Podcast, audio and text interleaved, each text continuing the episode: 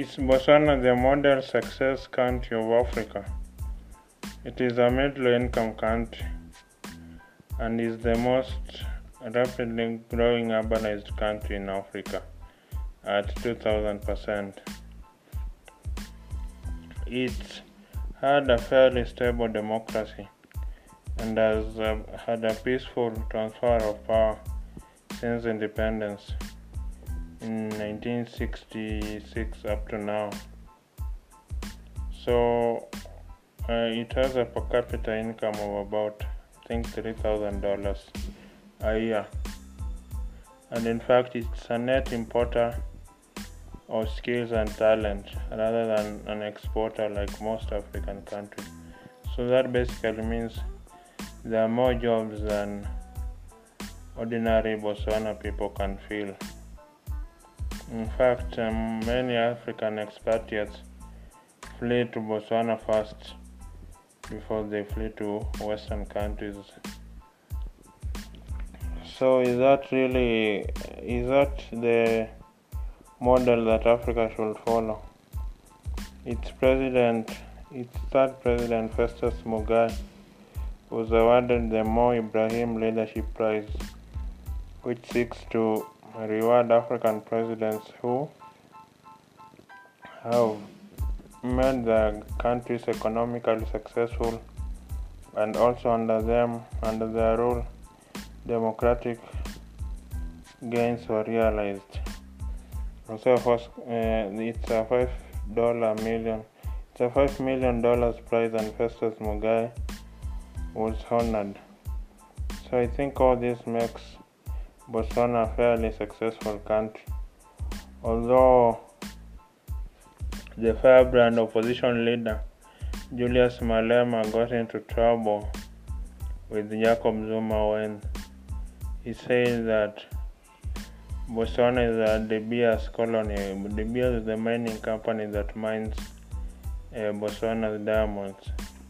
He said that it is basically uh, Botswana is a De Beers colony, and of course, I don't know the actual percentages, but we need to relook whether more revenues are going to De Beers than are going to the Botswana economy.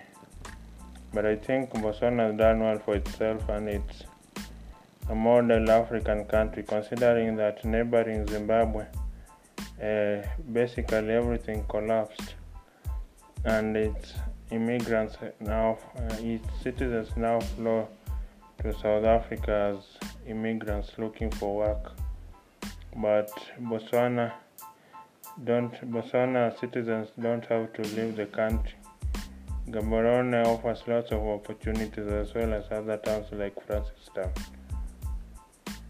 So I think for itself, Botswana is a good example for African countries to follow. But here is the thing. The president of Botswana said that is, and the former president of Botswana, Festus Mogae, said eh, Africa does not need strong men, it needs strong institutions, and I think he was referring to his own country. Because it is Seretse Khama, Ian Seretse Khama, the founding president, who laid the foundation for the stability Botswana enjoys today.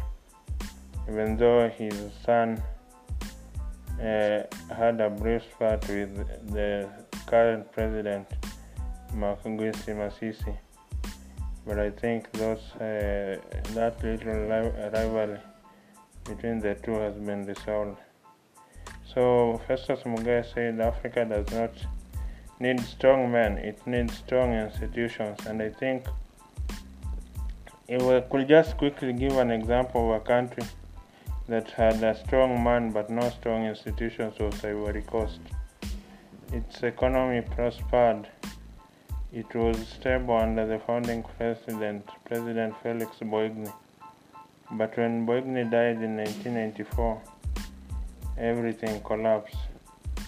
Under him, the capital of Ivory Coast, Abidjan, was the Paris of Africa. Uh, Ivory Coast even hosted the headquarters of the Africa Development Bank, quite a remarkable achievement. it had the strongest economy in West Africa. But now, when the center could hold no more, once Boigny had gone, had departed, a civil instability ensued. Then a civil war started in in 2001, and in that uh, civil law Ivory Coast lost 30% of its GDP. So you can see the perils of depending on an individual to rally a country around rather than institutions. So I think for Africa then it's better we have average leaders that can be that can be counteracted by strong institutions and kept in check rather than have a one man show that uh, yes the the mercurial leader often achieves great results, but it's only as of, as often as they're in power. Once they're out of power, then everything collapses. So I think for Africa, then we need average leaders but counteracted by strong institutions, rather than the ones of mercurial leader who achieves great strides for her country, but once she's gone, then everything collapses. And in any case, I myself don't believe in the messianic leader. If a leader performs so exceptionally, and then once she goes out of the stage, then everything crumbles. Then it shows also the leader had a problem because she didn't craft a successor.